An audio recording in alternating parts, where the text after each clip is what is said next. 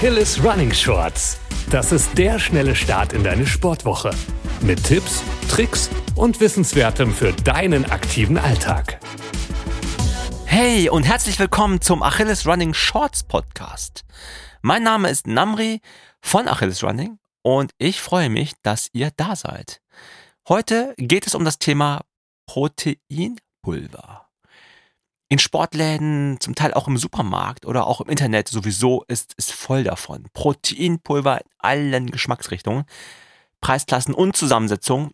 Aber mal ganz im Ernst, wenn ich für mich die Entscheidung getroffen habe, dass ich Proteinpulver einnehmen möchte, ist zwar eine Entscheidung getroffen, aber dann gibt es so viel Überangebot, dass die wirklichen Fragen erst danach anfangen.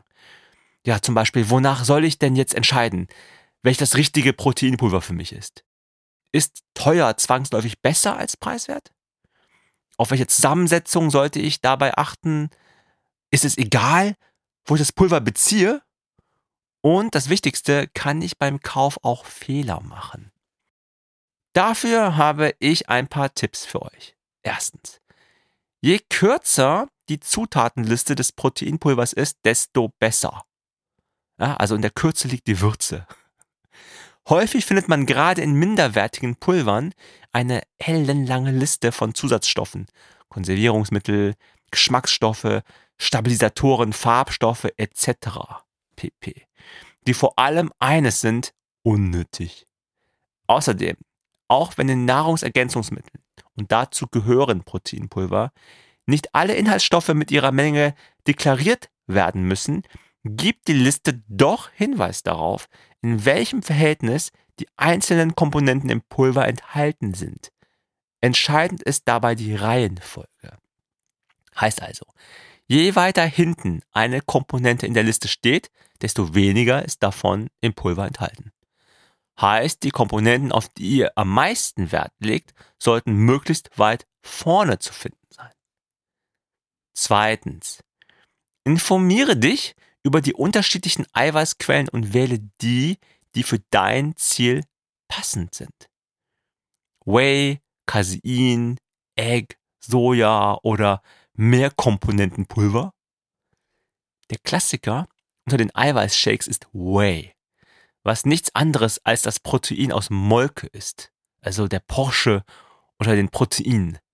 Es hat eine hohe biologische Wertigkeit, was bedeutet, dass unser Körper aus dem aufgenommenen Eiweiß viel körpereigenes Protein herstellen kann.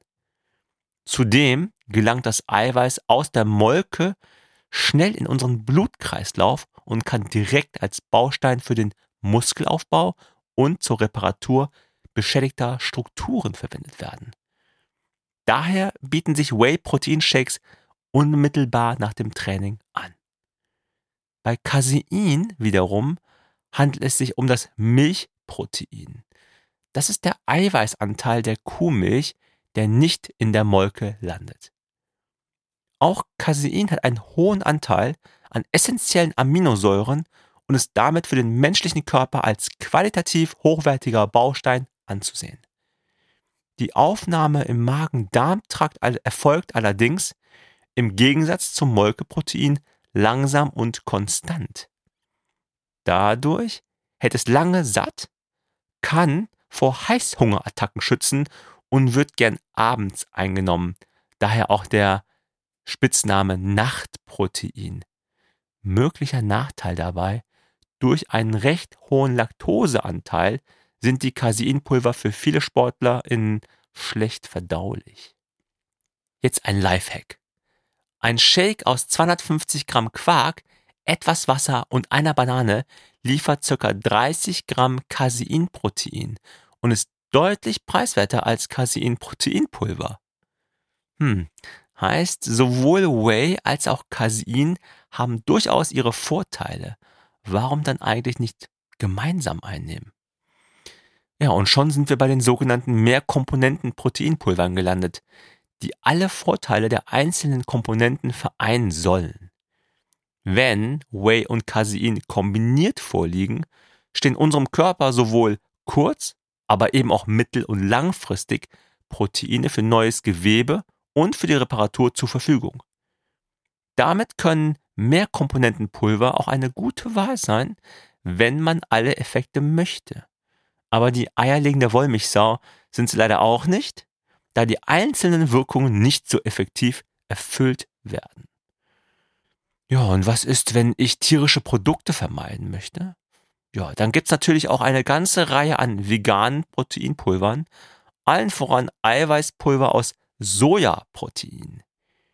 Im Gegensatz zu vielen anderen pflanzlichen Varianten finden wir beim Sojaprotein ein fast vollständiges Aminosäurenprofil und es eignet sich ähnlich dem Molkeprotein auch zur Einnahme direkt nach dem Training.